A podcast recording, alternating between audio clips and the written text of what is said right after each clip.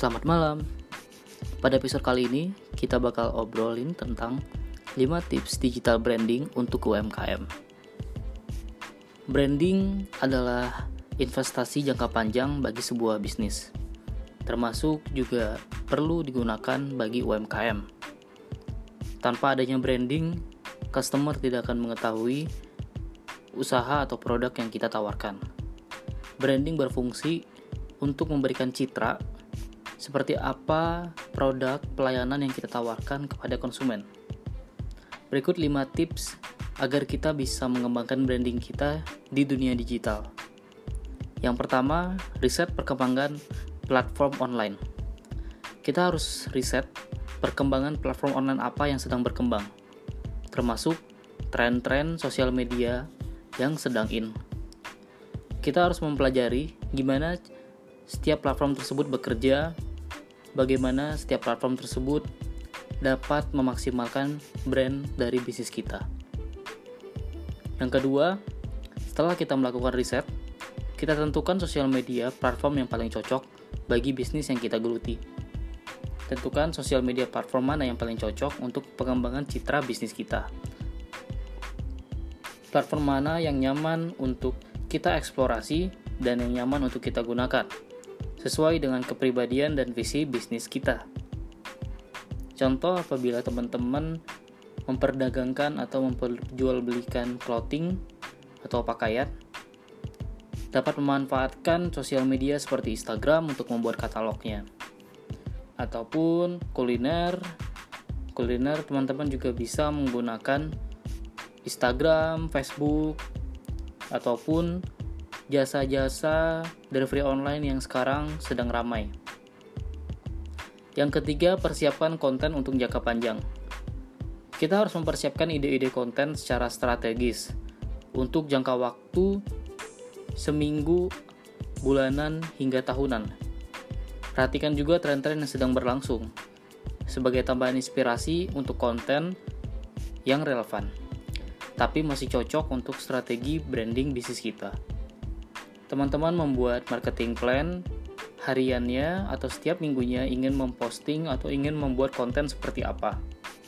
Konten-konten tersebut bisa dibagi menjadi beberapa bagian. Yang pertama, edukasi. Konten edukasi ini dapat kita manfaatkan untuk memberikan informasi yang bersifat edukasi tentang bisnis kita kepada konsumen. Lalu, kita juga bisa membuat konten entertainment. Entertainment ini seperti giveaway, seperti games-games mini yang tujuannya untuk meningkatkan engagement bagi pelanggan kita. Lalu kita juga bisa membuat konten promosi. Promosi ini yang bersifat promo-promo yang sedang bisnis kita tawarkan kepada konsumen. Dengan memper, dengan mempersiapkan kategori-kategori ini, kita bisa memaksimalkan dengan baik bagaimana mengelola branding digital kita.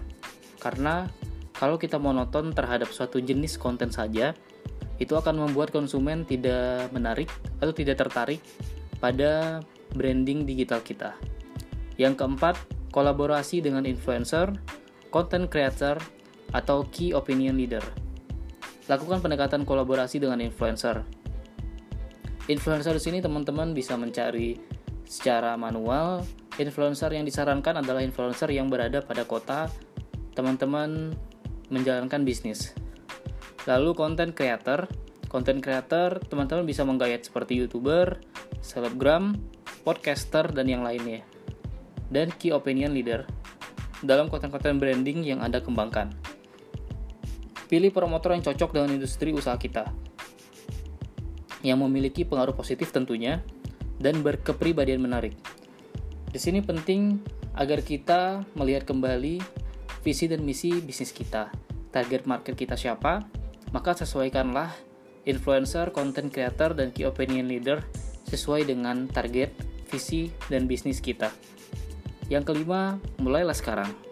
Mulailah setiap step di atas dan kembangkan strategi digital branding kita secara konsisten sambil melihat hasil yang tampak selama kegiatan tersebut berjalan. Coba kerjakan evaluasi, trial and error. dan anjurkan hal-hal yang baik dan bermanfaat dalam pengembangan citra bisnis kita. Lalu, buanglah hal yang kurang maksimal terhadap rencana-rencana yang sudah kita buat di atas. Kalau kita recap, yang pertama adalah riset perkembangan platform online, yang kedua tentukan sosial media platform yang paling cocok, yang ketiga persiapkan konten untuk jangka panjang, yang keempat kolaborasi dengan influencer, content creator, atau key opinion leader, dan yang kelima mulailah sekarang.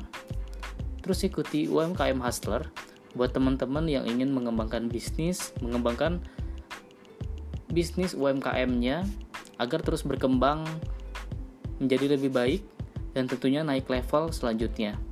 Selamat malam.